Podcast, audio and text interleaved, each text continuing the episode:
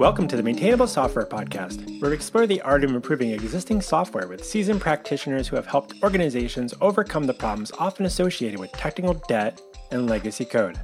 I'm your host, Robby Russell. On this episode, Jacob Aronoff, a staff engineer at Lightstep from ServiceNow, joins us. Jacob joins us today from Boston in the United States.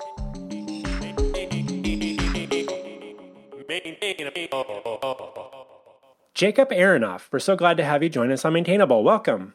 Thanks for having me. This is incredibly exciting. So, as you reflect on your experience in the industry, what do you believe are a few common characteristics of, dare I say, well maintained software?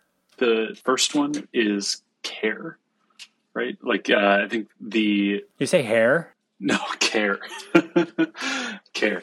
Well software has at least one person who really cares about the thing that they work on. I think a lot of the projects that I see that maybe are abandoned or don't have like a great showing it's usually because the person who was like the main person who cared about that you know lost the energy to do so which happens for a lot of reasons. You know it's not to discount that you know that that does not happen for good reason. But any project that is ongoing well maintained is going to have at least one person that really cares about seeing it through. I think the other thing that for most projects is going to remain true is that you have a community of people, a group of people who can really put some weight behind it and make sure that it stays sustainable. I think that a solo developer running their own open source project is an incredible feat. It's very difficult to do. And so having a group behind you is always going to be helpful. It increases that care factor of, your, of your software. So when I'm looking for a project that I going to use in my code or, you know, going, my business is going to depend on, it's very important that there's like a relatively active community of people that really care about the thing that they work on. I'm trying to think if there's anything else. Those two are the easy ones. I think it's it's usually non-technical, and I think that's that's pretty interesting. I don't often worry about the. I mean, performance, yes, is important, but you know, if a project is well maintained, has a fair amount of people using it, GitHub stars are not like a great indicator. I've seen projects that have like tens of thousands of GitHub stars, but almost no one is using it, that's not one that I would necessarily go for as uh, a sign of its quality. Performance benchmarks are great, but they're also really hard to do correctly. And also, I don't usually like trust a open source project's own benchmarks if they're not publishing exactly how they're doing them. Sometimes people set them up so that they look better. There's not a standard for how you know the industry should do benchmarking. So it's not always the best thing to base it off of. I think as someone that maintains software, seeing that the contributors are active in responding to issues is really important. There are definitely I've been doing a lot of JavaScript on the side recently, and you'll occasionally see these projects that have like huge, huge usages all across the ecosystem, but they haven't been touched in years, and the maintainer of it is, is just completely gone and does not respond to any of the issues. So I always look for like issues. That's also where you find a lot of the performance stuff, like real performance characteristics. Someone will usually say, "Hey, you know, I found a memory problem," or you know, performance problem X, Y, and Z. Uh, at that point, if there's a good community behind it and a good maintainer that really cares about it, they're going to want to look into that, and, like figure out why is this happening, right? so yeah, I think it's really all on the, the non-technical stuff for a technical project. Isn't that interesting? yeah, definitely. The um, kind of okay. So you, you didn't say hair, so just wanted to clarify that for those that might still be confused. But care, that's an interesting kind of way to think about it. One of the things that I've always maybe I have kind of conflicting thoughts running in my head around open source, relying on say some I don't know, maybe thinking about different types of open source projects, but let's say you're using something as like a dependency in your software project that you're working on behind, you know, for the organization you work for or whatever, and you're referencing some external library that was developed by someone. There's this interesting thing where like, does it accomplish what I needed to do? And how feature complete is it already versus what I think it may need in the future? And this is interesting. Like, if the project kind of satisfies enough of what I think I need right now to accomplish my current task. Like I'm going to add this sort of feature, and this seems to give me 80% of what I need, and I can add a couple things within my own application to kind of fill in the gaps there. That relevancy of like, well, nobody's worked on any open issues, or they haven't released a new patch or any versions in like six months or a year or two, but I still get what I need for now. It's essential. I've seen developers sometimes. I I wonder if they're dismissing the project because like well nobody's actively participating in the project but then if you look at the issues like well are there bugs? Or is it just like hey i want to add some new functionality that may or may not be applicable to my needs? It's just always, it's always an inter- interesting thing when another part of me is like but i can also fork that project. I can go add in new functionality or someone i've seen some projects where there'll be a lot of pull requests and people have added things that they need for themselves to their own fork of it. I'm using forks because like say github or something. So they're able to do what they need for it but but it hasn't necessarily made it you know it hasn't got merged into like the the main project branch and by the original developer or what have you does it mean that that's not being taken care of or is it just like everybody's able to take advantage of the software but maybe they just like i don't feel like i need to add any other stuff right now because it's given me what i've done and i've given everybody kind of a starting point like how do you assess that up as you're weighing those options or to take on that op- to take the scenario on well maybe the, open, the original maintainer is no longer doing a lot on it right now. It doesn't mean they will not in the future, but if they don't, I'm willing to gamble that I could potentially just work on these changes myself in my own fork of the project. So it's kind of like the point of open source, or always seeking out something that seems really active today, because I would predict most projects eventually reach that point.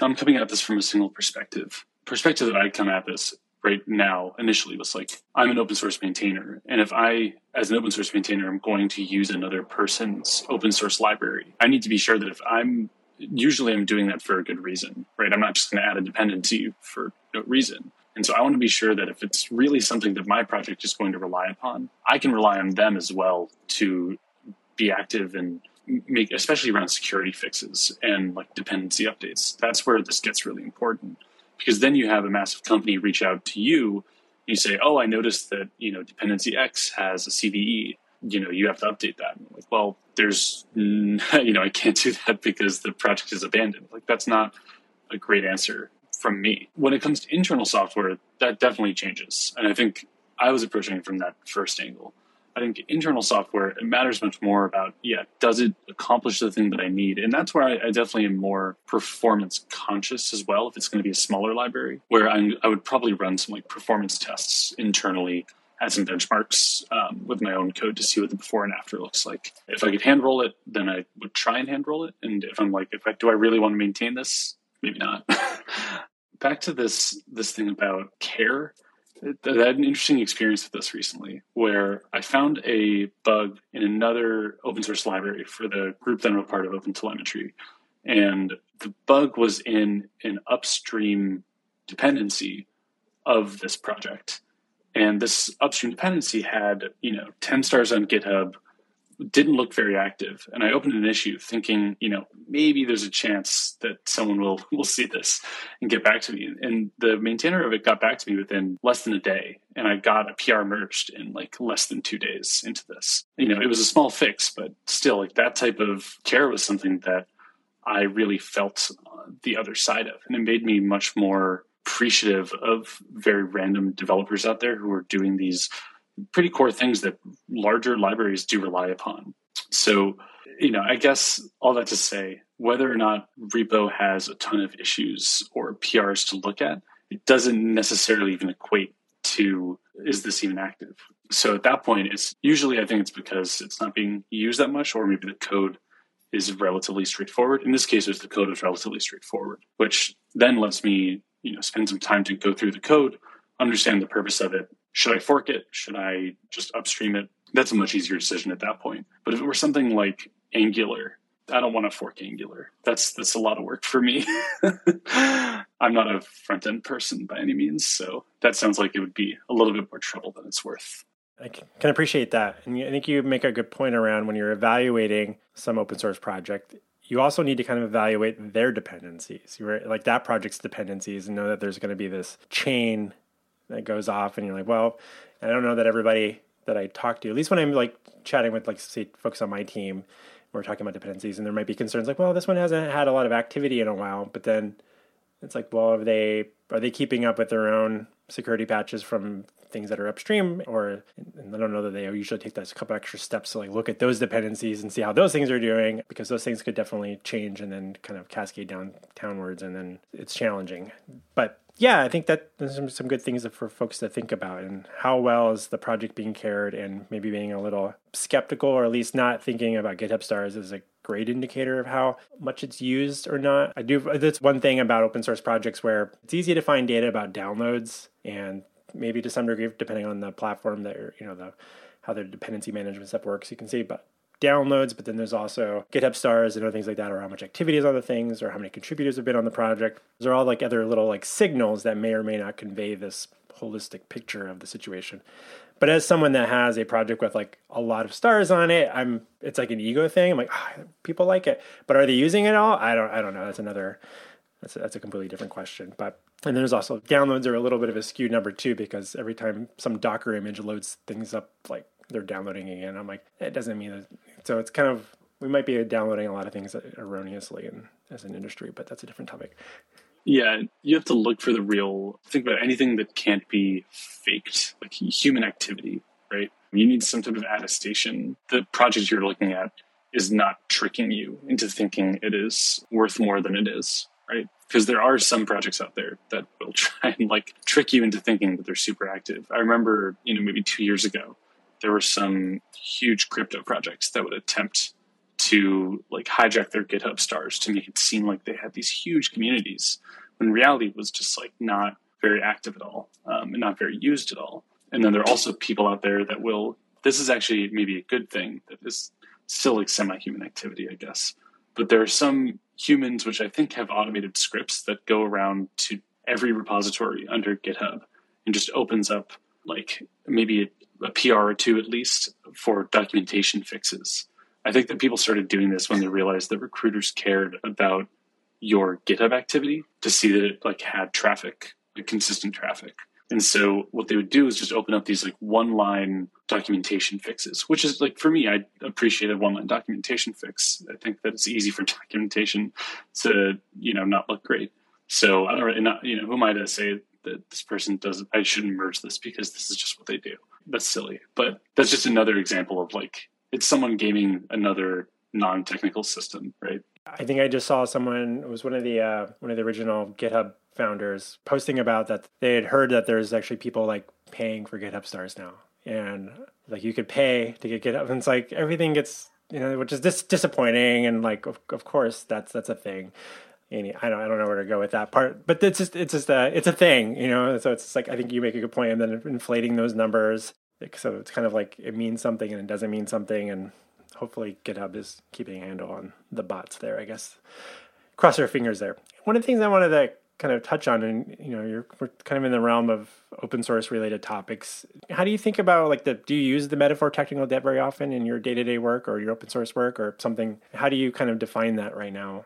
I feel like I don't think about it as technical debt. Like that's not the term that I would use because usually what happens is there's like a feature that was developed years ago whose purpose can no longer be justified. If that makes sense. It's like I guess it is what tech debt is, but it's a little bit more because someone's using it and it's still active and and people care about it and want this feature. So it's not just um, it's not really debt per se. It's more just um, it does not make sense to expand the scope of what it does currently. And so usually, especially for so you know, I work within Open Telemetry, which has I'd say a pretty large mandate of like we're going to try and make doing any telemetry operations in your environment like very simple, straightforward, and consistent. So that, that's like a pretty large mandate. And usually, what we think about is like abstractions i would say. That's how i think about it is it's like back then someone chose the right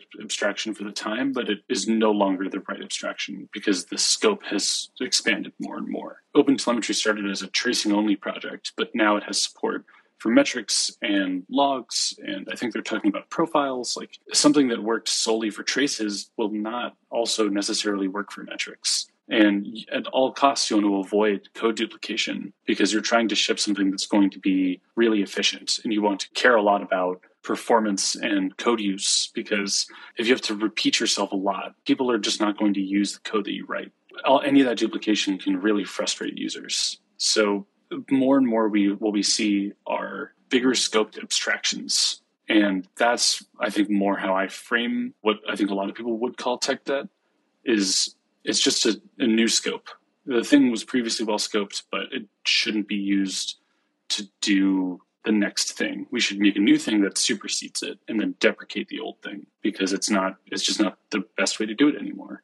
Great example of this, but I don't know if it's going to be too in the weeds.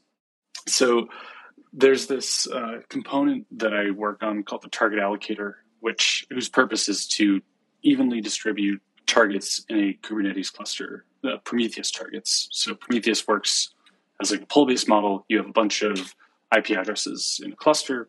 Prometheus has to get those IP addresses and then query an API endpoint on each of them to get metric data. We wrote this piece of code called the target allocator that gets those IP addresses, but rather than Prometheus scraping it, we have a collector scraping it. And we're able to tell the collector, hey, you only scrape these five targets, and collector B, you scrape these five targets, and so forth. The benefit of this is that we can distribute the scrapes evenly among this uh, pool, which Prometheus is unable to do because it has other stuff that it's up to. But so the, the problem, though, is that I just said the word Prometheus a lot. And so, what if someone wanted to do this for another type of target? Something like, I don't know, you wanted to pull log data from a set of pods, or you wanted to get profiles from a set of pods, or you know, these are all different types of targets. But because we've only treated this as a Prometheus issue, and that's how this service was designed, was to get Prometheus data. Don't really want to expand the scope of that because it's going to really complicate the code base. What would be better to do is make something that's generic that allows you to gather you know any type of target, distribute it to any type of receiver. That's the OTel word for it. And that wasn't done just because it was not the scope of the problem. So I think that is like that's definitely the next type of uh, scope expanding that my group will probably be doing in like a year. But there are other pressing matters. hey, folks, it's Robby, your friendly neighborhood podcast host. Let me cut to the chase. We've got a new sponsor, AppSignal, and they're a game changer. Do you know how dealing with errors and performance issues is like playing whack a mole in a dark room? AppSignal is the spotlight you've been missing. They bundle up to six, that's right, six monitoring tools into one. I'm talking error tracking, performance monitoring, host metrics, uptime monitoring, custom metrics for your application, and logging. If you're like me, I'm skeptical of any tool that promises to do everything, yet AppSignal shines through all that. AppSignal currently supports Ruby, Elixir, Python, Node.js, and if you're giving a go at one of these JavaScript front-end frameworks, you can easily integrate it into your application. And there's new language support on the roadmap. With plans starting out at a modest $23 US a month, it's a pretty sweet deal. Toss in ISO 27001 certification, GDPR, and HIPAA compliance, AppSignal is going to keep your data secure. Take a moment to set a reminder on your phone, send yourself an email, add it to your to-do list, and check out appsignal.com and snag your free trial today. Again, that's appsignal.com. Tell them that your good friend Robby from Maintainable sent you. Let's get back to our show.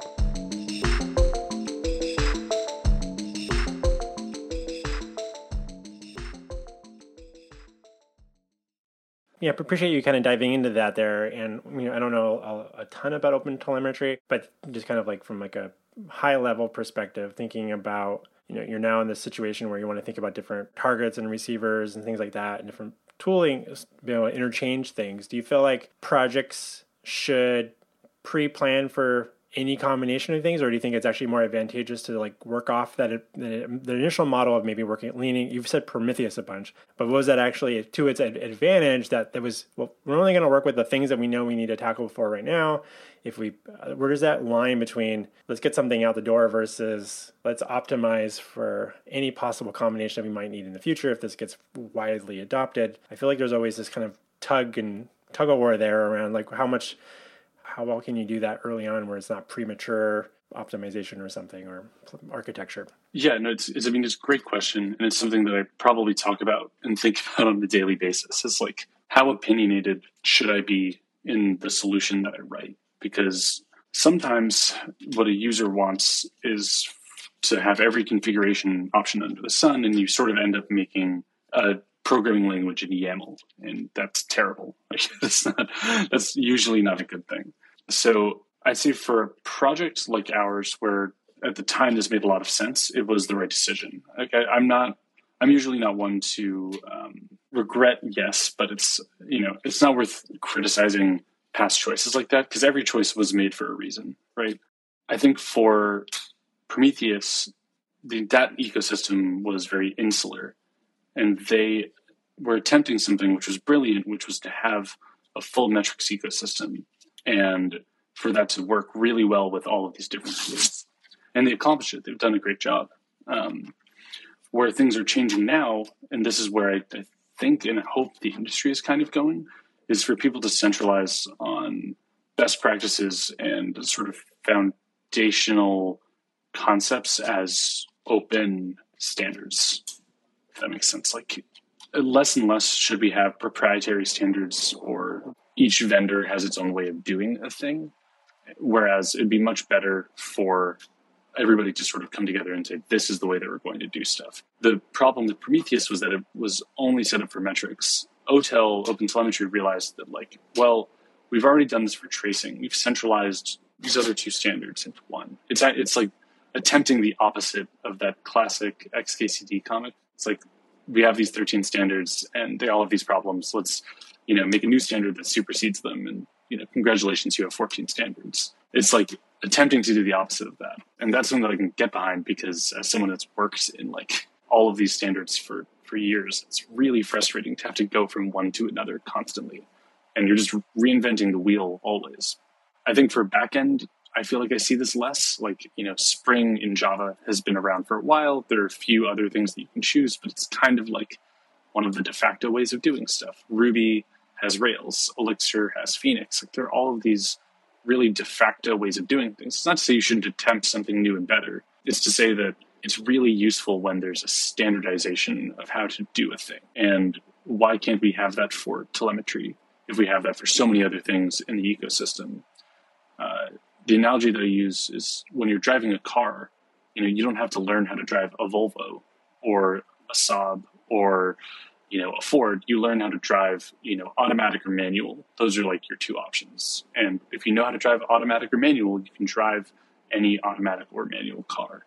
It doesn't make sense to relearn how to drive every single time because that, that's just wasted time and wasted effort. I hadn't heard that one before. That I like that driving a vehicle, and we don't have to like. Well, there's like maybe some special secret sauce that those cars have, or the certain things that they're putting an emphasis on that resonates with what you're valuing in a in a vehicle if you were to purchase one or rent one or whatever you're doing with a vehicle, stealing one, you know, what, what have you. But you kind of like know how to jump in and out of different vehicles. And I'd be so curious to learn more about how they standardize that kind of stuff early on. It'd be interesting story. I'm curious, like how, because like who said that this was going to be the pattern that we're going to set up in all the vehicles? Yeah, and, and how regulated is it? Like, if someone wants to do a new thing, can they? I mean, Tesla attempted this with their steering wheel. I remember reading about this. I I love that that exact question that you just asked. It's like something that fascinates me. And Tesla made this steering wheel that like doesn't go up all the way, so it's like this, and it doesn't have like the full round. And it's like that must be because it wasn't regulated where you required a car to have that, and it was just convention that everybody adhered to. So like that's that's a very interesting thing to me that it was all just convention and every car was like, yes, this is what we're going to do. I mean, I don't know the actual legal precedents for any of that. I sure do want to know the answer. if anyone listening knows or can share some wiki links for us, that'd be awesome. I'm now really curious about this. All right, so back to software. You work on a lot of you know open source projects and things like that. How do you when you're part of these projects how do you think about like you even you were just talking about maybe that'd be a thing you'd work on over the next year. How are you organizing pitching those types of like evolutions of the project? Um, how do you what are ways that you're kind of as a project or like group of members maintainers organizing that work and then kind of planning that kind of long term?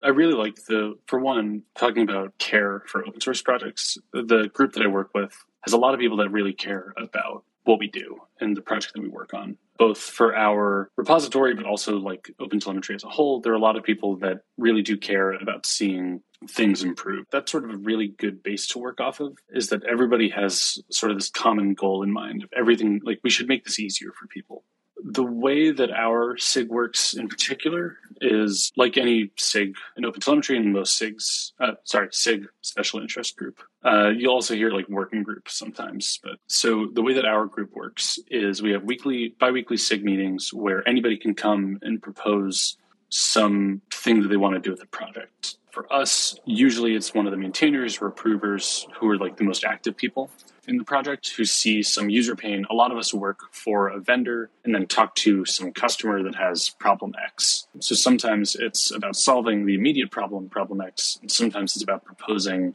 what would solve that class of problems, right? We talk about building the right abstraction. So uh, a few months ago, I came to the group and I said, here's a problem that I know exists, which is around configuration. Configuration's a pain for X, Y, and Z. What if we let vendors do that remotely, like do remote configuration? To which, you know, I wrote designs and papers and then brought them to the group and then we discussed it. And then enough people said, yeah, like this sounds good. We'd be happy to approve this. You know, we've just started working on it. I set up the issues. I set up the, yeah, I set up the issues, did some PRs, and then got a few folks from the community who were interested in working on it to help out as well, which is awesome. And it was great to see someone reach out to me like, "Hey, I love what you're doing. Would love to come and help out," which was unexpected and great surprise because I thought it was very niche and I thought it was just going to be me. So that was kind of a fun one. But regardless, that that's the way that our group works. They're much larger groups like those at Kafka or Kubernetes or Elasticsearch, and they have a much longer process to do this type of thing where they have like like public roadmaps about things that they want to work on you write different proposals like these really long detailed proposals about the specific changes that you want to make and then those all require you know a certain amount there's a lot of bureaucracy around it and for good reason right like these are projects that are really foundational to a lot of companies so you want to be sure that whatever you do is not going to you know break the core user experience. For us, you know, we are a smaller group. Um, we sort of adhere to the fact that we don't want to break users, and we call out in our change log if we do. Uh, for some reason, like if we have to, but that's infrequent. I think if if we were a much larger project, we'd be closer to what the main group does, which is have like the OpenTelemetry group for the specification has like a really long, important process to get large changes approved. So it totally depends on the group. I'll, I'll, include some links to some of those projects as well in the show notes for people and see if I can track down. Even I'm curious about some of those. Uh, like you mentioned that like Kafka or Elasticsearch might have longer bureaucratic process and like looking into that stuff. because I'm curious to, to, to read some of that material. On the topic of open source projects, we talked a little bit about when you're assessing potential projects you might want to take advantage of and use leverage for your project, whether that be some personal pet project, hobby thing, or something you're doing for the company that you're potentially employed by. For those listening that might have never participated or contributed to any open source projects historically, but they're maybe curious about it. First, maybe can you tell us a little bit like what prompted you to start working on open source projects? And then do you recall what the first open source project that you had code accepted and merged into? I can think about that, but I'm going to answer the question and I'll keep that in the back of my head. I was at a, I've been doing DevOps SRE stuff for some time um, in my career, and I had worked for Datadog in the past and really enjoyed that experience. It was a really great time getting to build the tool and use the tool. Dog fooding, you know, very, very, very big. Um, I don't think they invented the term, but it, it worked out well with the name of the company. so for me, I wanted to go back to that, but I really wanted to build the tools that I was using so when I was looking for a new job, that was the thing that I really cared about was am I going to get a chance to build in the open the things that I in my current role would use on a daily basis. A thing that I really enjoy about DevOps and SRE and you know internal tooling is that I love building for developers because people get very excited and um, they have very interesting critiques that you know when you're building like a SaaS product for like B2C you would not experience because people have very different needs there. But when someone is able to say, oh, it'd be great if we had this configuration available, or it'd be great if this thing were more visible, stuff like that. Like that, that's really exciting for me. But I wanted to do that not just internally, I wanted to get the external feedback. And I also really like the mission of OpenTelemetry and, and the company where I work of like, we should be building a lot of this stuff to be vendor neutral because ultimately the car analogy is like it should just be a public good. You know, you shouldn't need to really care about where you're sending your data because the data is ultimately the same. I'm very into like Kubernetes and that whole ecosystem. So that was something where I really got to leverage that experience to improve the Kubernetes story for OpenTelemetry. And that, that was like really exciting to me. As far as the first project that I ever had code accepted to, that's hard. And I used to do like Hacktoberfests in college I'm sure that I got one in there. I don't know. I'd have to look that up. On my GitHub somewhere.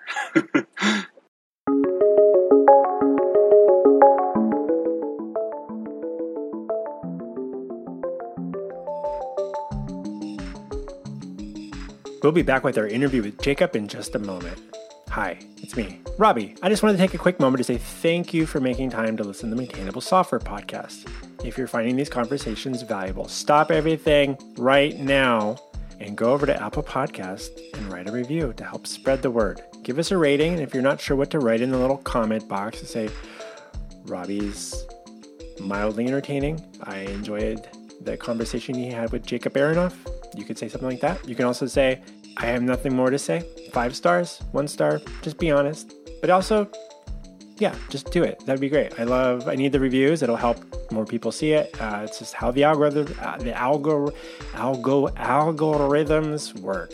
Help my algorithm, algorithm. Okay, let's get back to our interview. Jacob Aronoff.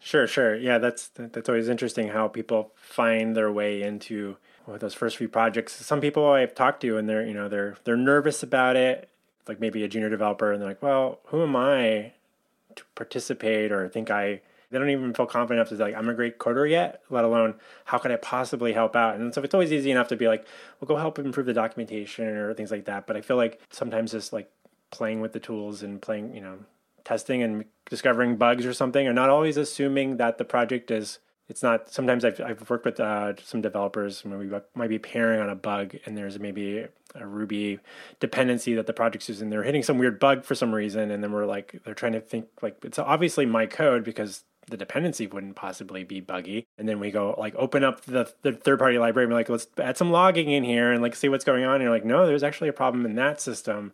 Like oh i'm like yeah that really you know famous person in the Ruby community wrote that, they have bugs too. It's okay. It's just, we can make these changes. It's okay. So, do you have any advice for listeners on how they might go about finding projects or like where to get started in that kind of world?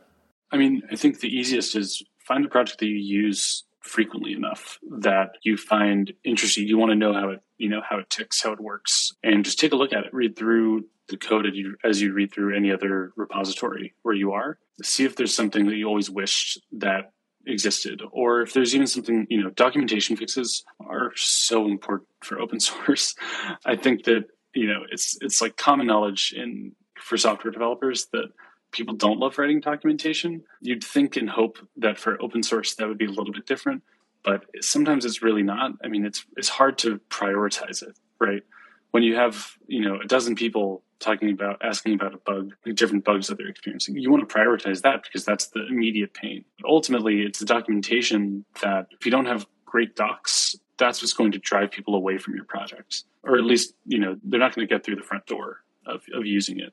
So if you're worried about getting like code accepted, documentation is a really good way to get started. Bug fixes, yes. Testing, yes. But sometimes that can be a little bit harder to find, especially for larger projects. It can be a little challenging to add test cases because I find that can be kind of an all or nothing thing. Some repositories are very strict with testing, where they'll have like testing criteria for acceptance tests. Like you need to have a certain level of uh, testing added, like for code coverage, right?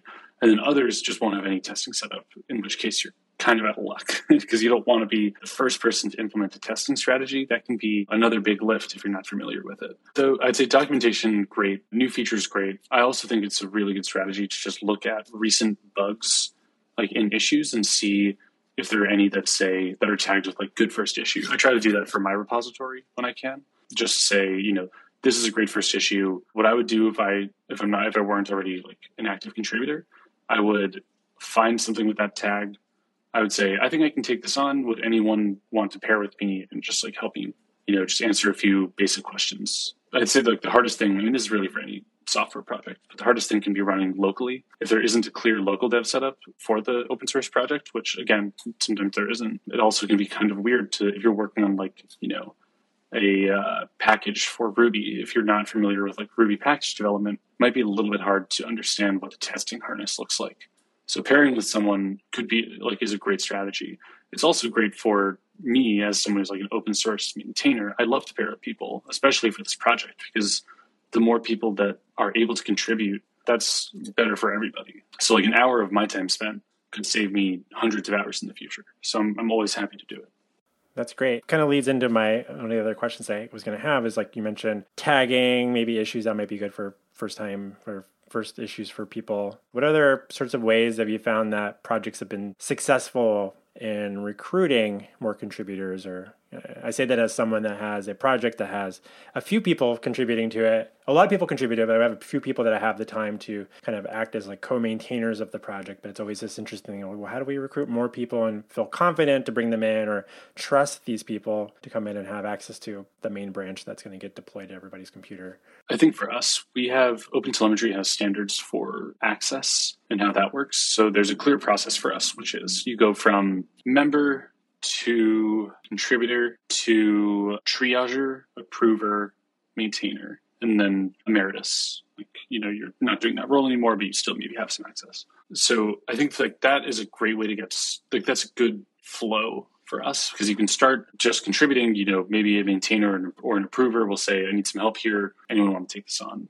As far as recruiting people goes, I have gotten more comfortable doing two things: asking for help. I'm saying I would love it if someone else could take this on, especially when someone brings a bug that I know is not going to take that long, but I just don't have time to fix. I'll say, hey, this is not going to take that long to fix. I can walk you through the fix, but you know, if, if gets you most of the way there and you can take it from there, that would be super helpful to me. So I've been saying that more and more just because it's it's so important to ask for help. then the other one is you can do various asks in whatever on the socials you have, whether it's Slack or Twitter, Blue Sky, all of the social networks that exist now. Putting out an ask, it's going to have a low success rate like any marketing, right? Any marketing, I think the click rate is usually like 1% or something. But maybe if it's, this might be a little bit self serving, not for me, but like for someone who's listening and, and wants to contribute.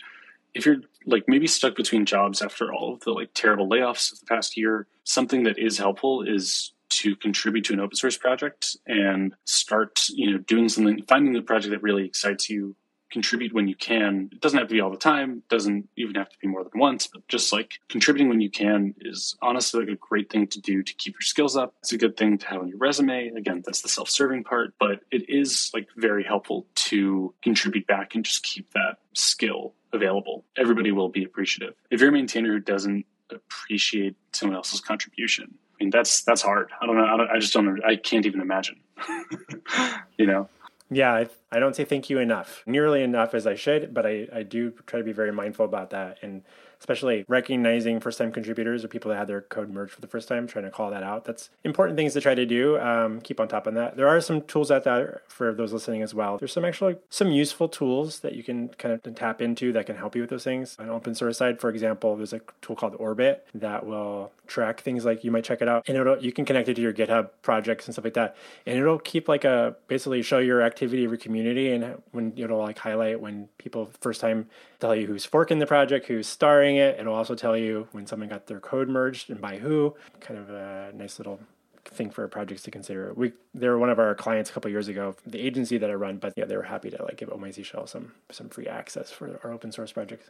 Yeah, should check it out. It also was really nice. It, it coupled with uh, Twitter as well until X changed their uh, API rules, so that that's no longer a thing. But it would also match up people tweeting about the project, oh my Z Shell, my project, and like what's happening on GitHub and stuff like that. And we also sell stickers and T-shirts, and so I can also connect the dots there as well and show like this kind of ecosystem of who's using the project to some degree, considering it's an open source project. And GitHub, GitHub doesn't have any sort of way to track like unique clones of your project or whatever, but also i'd be remiss if i didn't thank you personally for like all of the work that you've done in the open source world because yours was the first open source project that I like read through a lot of the code of and really started like hacking on and building on top of when I first got into software engineering and I still have the theme that I wrote based on your like Robby Russell theme for for my show that I see every day and I made it like almost 10 years ago.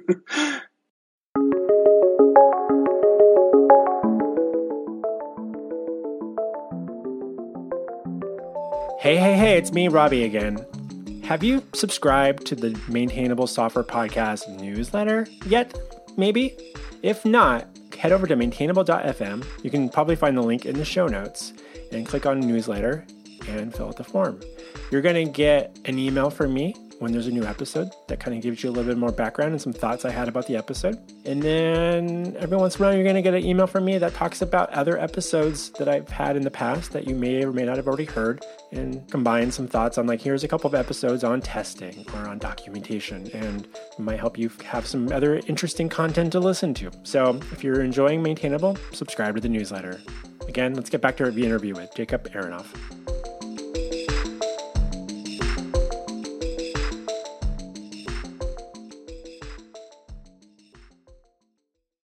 That's wonderful. Uh, we're, I think it's just about to celebrate, maybe in the next week or two of this recording, where uh, it's the 14th anniversary of creating the project.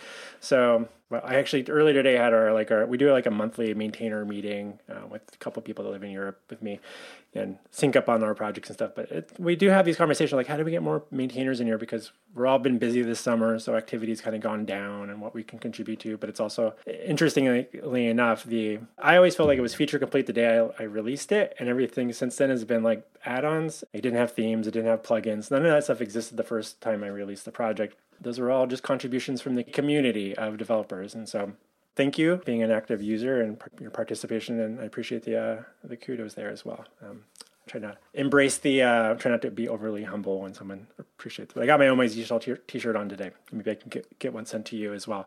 Before we kind of wrap up, there was one topic that I wanted to ask you about. You know, ahead of our conversation, you mentioned that everything would be so much easier if pure functional programming was the default. Could you expand on this for us? Yeah, I went to college in Boston at school at Northeastern University, and Northeastern's first year program is all taught in Racket, which is like a Lisp dialect, and it made me truly appreciate how much thought goes into programming language development and like general software development thoughts. It was really, I really loved the program. it was a lot of fun, but I think what it showed me is that like writing testable code is abstract to any language. It doesn't matter if your language is functional. I don't really want everybody to like learn Racket or Lisp. Like that's that's futile. But for someone to learn the reasons why those languages made the choices they did, I think is like really important. A lot of the things that we you know attribute to like good practice in object oriented design, it's really attributed to functional programming, which is you know you want to be very clear with your signatures. You want to design with dependency injection because you can't have side effects. Like that's just a thing that's impossible. And so when I'm writing software now, even though I write mostly in Go, I keep that in mind because it makes my life so much easier. Writing tests is trivial when you're able to do dependency injection. It also is much easier when you don't have side effects and you don't have to mock a million classes and do some really terrible reflection to make your stuff work. It means that I can run tests as though I had a Kubernetes environment without having a Kubernetes environment. Like that's that's pretty incredible. None of that would really be possible if people, you know, wasn't if someone wasn't really thinking about this at the foundation. Um, and so I'm, all I want is for more software to be like that, just more pure functional stuff where you don't. It's just I don't know, easier to reason about for me. I'm not saying everybody should write Rust though, and not everybody should write like Haskell or OCaml or whatever. Like, don't go, you know, to your company and say, "I need to change our production language because Jacob said so." No, just uh, incrementally. You know, just think about how you can make your code more testable and, and avoid those side effects. I'd be curious to hear from the audience, kind of their perspective on that as well. So definitely feel free to reply to us on the socials, and we can dive, dive in. If you want to debate Jacob, you can just send him an email. I will put his personal email address in the show notes, so you can do that. No, kidding, um, but definitely, know, that's interesting. Um, couple quick last questions for you as we're wrapping up. Unrelated to software development or programming, is there a non-technical book that you find yourself recommending to peers from time to time? I did just read a great book, Killers of the Flower Moon. Uh, Scorsese is making a movie of it. Um, it was really fantastic read. But that's just like off the top of my head. I think what do I find myself recommending a lot? I don't know. Hitchhiker's Guide to the Galaxy. I feel like because I'm very, I'm very, uh, you know, classic uh, nerd slash child of the '90s. but um, that's one of my favorite books, and um, I definitely recommended that a lot.